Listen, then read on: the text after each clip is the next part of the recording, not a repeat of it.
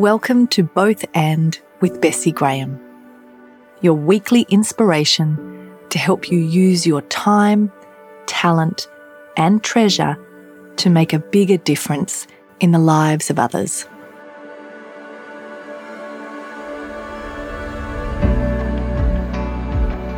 I'm your host, Bessi Graham, award winning entrepreneur with over 20 years of experience from the grassroots to the hallowed halls. Thanks for joining me. Let's jump in.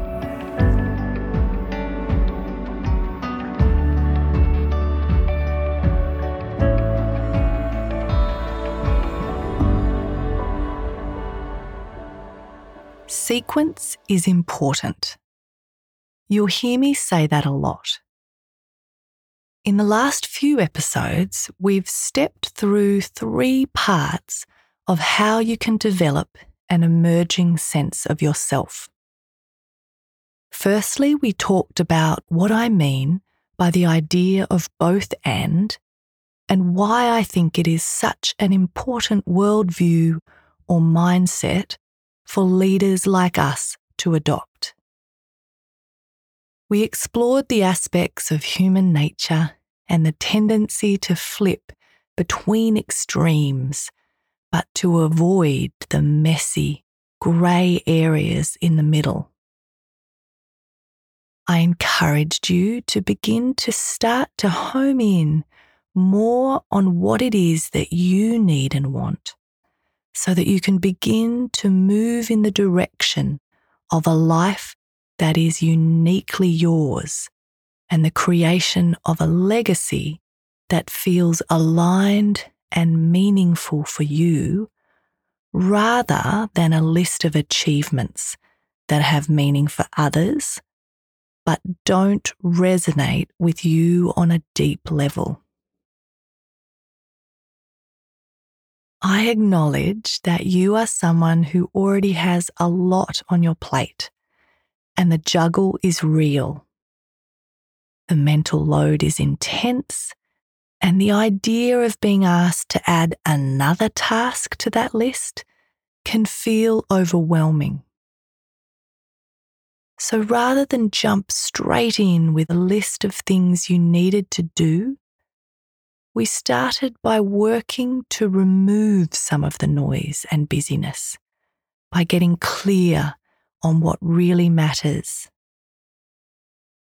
It's only in clearing some space and freeing up some cognitive bandwidth that we can then begin the necessary explorations to make sure that we are filling our time with the things that help move us in the direction we ultimately want to go in. Secondly, after clearing some space, we began to place some strategies and tools around the old saying, slow down to speed up, so that instead of infuriating you because you just want to get on with the real work, it drew you in and allowed you to pinpoint the things that give you joy, energy, and flow.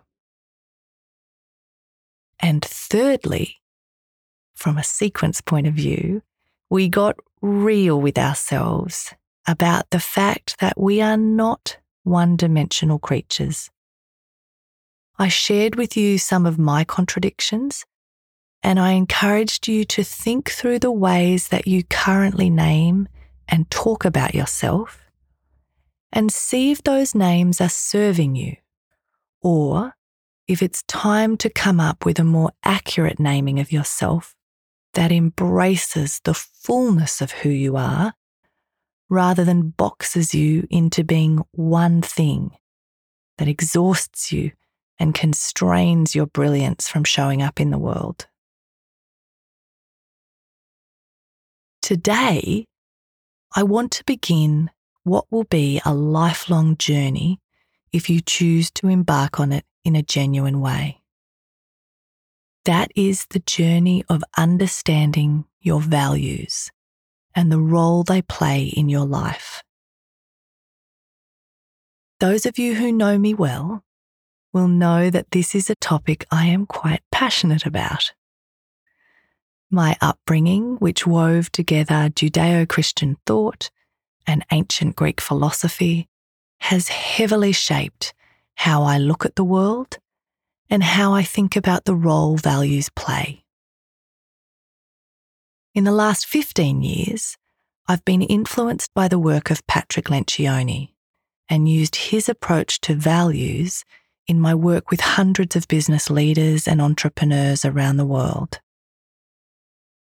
The angle I want to explore with you today is dipping our toe in the water to begin to see when we or others are naming things as core values that are in fact aspirational. The reason this is so important is that without differentiating between core values and aspirational values, our good intentions around seeking to live in alignment with our values and communicate those to our team, customers, and all we engage with can end up backfiring. Let me give you an example. Recently, I was involved with a group who were very vocal about diversity being a core value and a central driver of importance for them as an organisation. They spoke about it openly and often at first and made initial moves to attempt to demonstrate the important position it would play in the organisation. They also spoke at length about another deeply held value the way in which leaders and entrepreneurs needed to have the strength of character to cope with criticism and discern when to take that criticism and feedback on board and when to continue on regardless, focused on the path ahead. These two aspects were spoken about as core to who the organisation was Yet, over time, when situations emerged where if those things were in fact core, they would have been naturally demonstrated in the behaviour, decisions, and priorities of the organisation. Instead, the opposite proved true. Where critical milestones or opportunities to speak up and provide a platform for diversity emerged, they were silent, or at least slow to act. As the team grew, the diversity did not. When people brought the topic up, they were received with hostility and defensiveness. Interestingly, the same played out in relation to the commentary around leaders and entrepreneurs needing to engage with feedback. While on a surface level, many opportunities were provided for surveys and feedback. When real issues were raised and customers offered to engage in conversations to unpack these issues further, they were met again with hostility, defensiveness, and a complete inability or unwillingness to engage in a conversation. The impact and the customers they lost as a result were far worse because of the way these two areas had been presented as core, meaning that the experience of such a disconnect was jarring for customers and provoked a strong backlash. For those interacting with the organisation, they experienced a complete mismatch between what the organisation said and what they did. If they had never mentioned diversity was so central and important to them, they may have received some feedback or commentary on how they could improve when they failed to prioritise this but they would not have been judged as harshly. If they had not been so vocal about the importance of learning to take feedback and criticism, then they would not have been held to such a high standard when they failed to listen and engage with feedback they did not want to hear. And yet, by claiming these things as core, when they were in fact aspirational at best, they undermined their integrity and therefore the trust of those that interacted with them. Now, this is not an isolated incident. I have seen this over and over again in my dealings with organisations and leaders over the last two decades. All of us will have examples of people or organisations that come to mind who talk a big game but don't deliver. Depending on the area, the consequences and seriousness can vary. But regardless, taking the time to not make a claim or position something either publicly or within your organisation as a core value or of central importance if it in fact is not yet reflected in the way you behave and make decisions is a really important thing to do. To help you feel equipped to put this more powerful approach into practice in your own life, I'm going to briefly give you an overview of the way Patrick Lencioni talks about core values and aspirational values. Core values are the small number of values, usually somewhere between two to four, that describe behavioral traits that are inherent in your organization. These are things that do not change over time and already exist. That piece is really important. They have to already exist. Now, because of the centrality of core values and the fact that they are not simply matters of convenience, but are instead things that you as an organisation would be willing to suffer or take a hit for, Lencioni says that they should be used to guide every aspect of an organisation, from hiring and firing to strategy and performance management.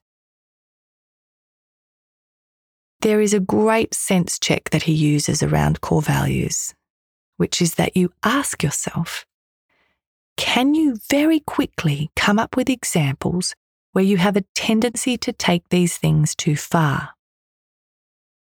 If you can't think of multiple examples easily, then it is unlikely that the area you have named is a core value.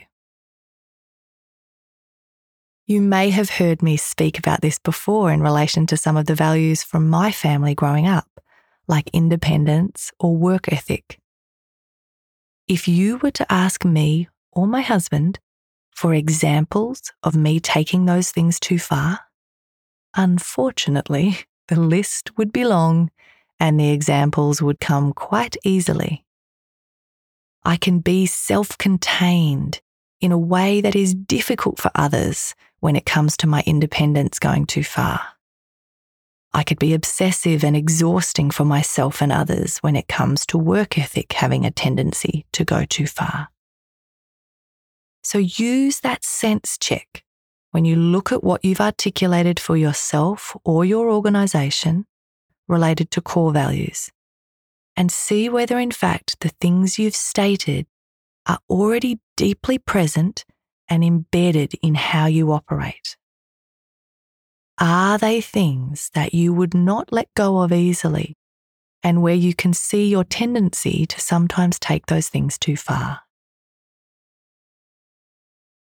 Now, shifting gears, aspirational values, on the other hand, are the characteristics you want to have. You either wish you already had them or when you look forward into the future and think about your strategy or where you want to go as either an individual or an organization, you know that these are the values that would need to be present in order for you to succeed in the future. They are the qualities that you're aspiring to adopt, so they do not have to be present already. They don't have to be natural or inherent in how you are currently set up, work, or operate as an organisation. It is critical not to name these as core values because when you do, and someone hears you referring to them as a core value, but then does not see them in how you behave, you undermine your trustworthiness and integrity in the eyes of that person. Now, I know that this is a lot to process, and your mind may be running off in all kinds of directions. So let's do an exercise to bring our thoughts to ground. This is important because I don't want you to walk away from listening to this and say, oh, that was interesting, but then go on with your day as if nothing has changed. I want this to soak in and begin to show up in how you operate in the world, how you become more intentional and thoughtful about the power of your words and how you present things and the way that that comes back to you in often unintended ways that can be completely at odds with what you had hoped to occur. So, if you can, find a quiet spot and center yourself for a moment as we do this exercise. I want you to slow down for just a moment and put your other thoughts, worries, and responsibilities on ice. They will be faithfully waiting for you when you re engage, I promise.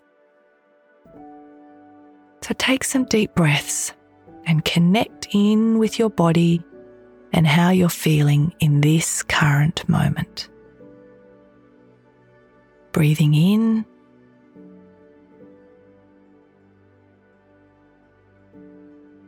And out.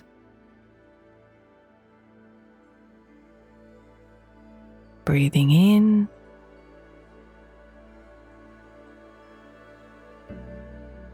And out.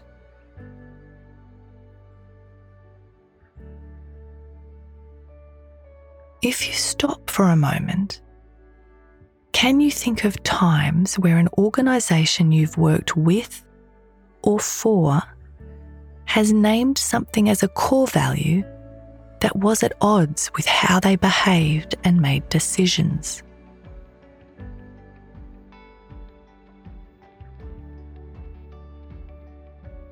How did that make you feel about them?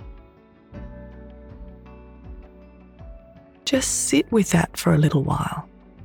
Think through what was said or done, how you felt, and what you did in response. Did it change the way you looked at the organisation? Did it make you sceptical when they claimed something was important later? Did you talk to other people about the disconnect between what the organisation said and did? So just reflect on that.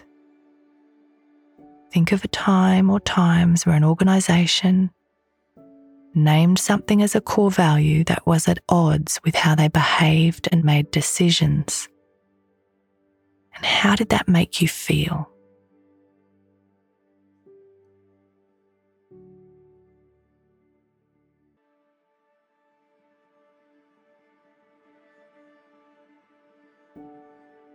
Now, if you're feeling brave, look at yourself.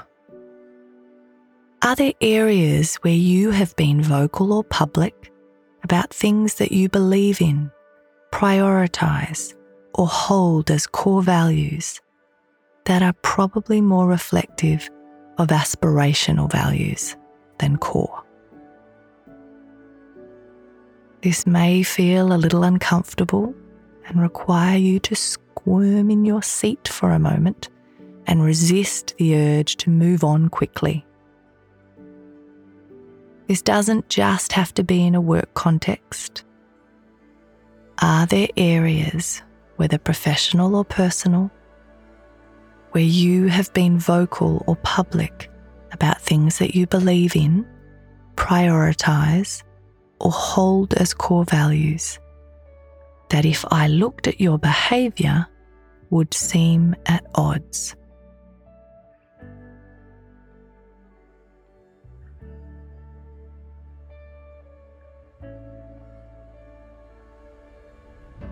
If you have areas like that, here's an exercise using an example of what you could do with your team or customers to begin to reset where you got off on the wrong foot. This example is framed around an organisation that has claimed that innovation was a core value, but its employees and customers are feeling unsettled because they have not only not experienced that as true, but they have felt the exact opposite to be true in how the organisation operates. Your example will be different, but see if this is helpful. Be open and honest with them and say something like, I have realised that I positioned innovation as a core value of our organisation, and you may have found that a little confusing given how we currently operate and our history as quite a conservative, risk averse company. I wanted to talk to you about why I think innovation is so important, but also to reframe it, not as a core value, but as an aspirational value. Because while we know it is going to be critical for us to step into a more innovative culture that takes risks and tries new things, we are far from innovative at this particular moment in time. So, the way that I have framed that is simply a way of opening up a conversation that allows you to reframe as aspirational something that you misnamed as core and begin to heal the damage that you've done and actually build more integrity and trust because you have been honest and vulnerable in the process and demonstrated you are open to grow and learn. After you've opened up the conversation, unpack your reasons for wanting to be innovative, why it's important, what you think it will do for you as an organisation and for your customers as they interact and are served by you. Lay out for your team and customers some of the concrete steps you are taking to embed a more innovative culture and ask them for feedback as you go on this journey. An honest articulation of an aspirational goal is far more inspiring than wishful thinking, naming of core values that are completely at odds with how you or your organisation currently operate. Before we wrap up, and you get swept back up into your day, I'd love for you to take a few moments now to just really sit with the personal aspects of this topic and make sure you have drawn out the ways they are playing out in your life. Whether in a work context or a personal one, where are you currently claiming something as core that your behavior, priorities, and decision making would demonstrate is aspirational at best. Who would you need to talk to in order to rectify that situation? And how would you go setting that conversation up? Is it a casual conversation, a team meeting, an email, a blog, or a podcast episode? Whatever it is for you, this could be a great first step in you demonstrating in your leadership style that you not only don't have all the answers, but that you are confident enough in yourself that you're willing to admit when you get it wrong. Part of my hope for you as we go on this journey together is that you find regular moments of insight into yourself that create opportunities for you to step more fully into both knowing yourself and living in alignment with that. Deeply understanding your values takes time.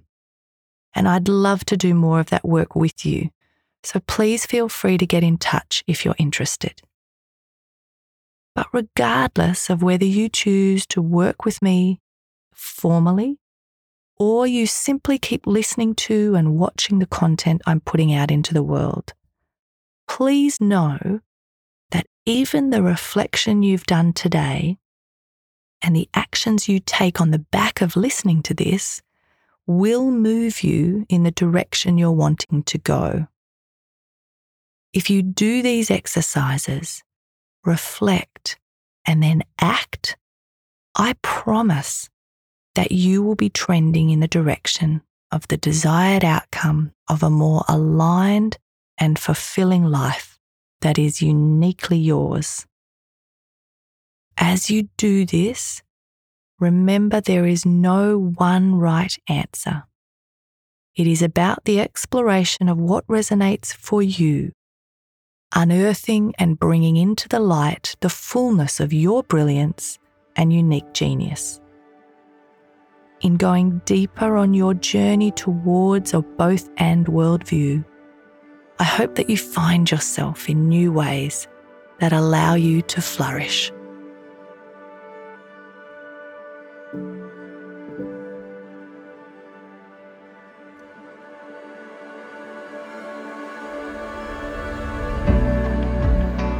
Thank you so much for listening to Both and with Bessi Graham. You know you were born to do something significant, so don't leave it to chance.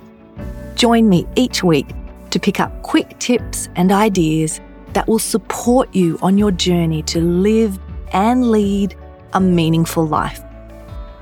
If you enjoyed this episode, please subscribe to the show so that you never miss an episode. And leave us a review so that other people can find us and feel a little less lonely and a little more supported on their journey of leadership. If you haven't joined our Facebook group yet, you'll find the link in the episode notes. Please join us. Thank you so much for being a part of the community and for tuning into the show each week. See you next time. Cheers.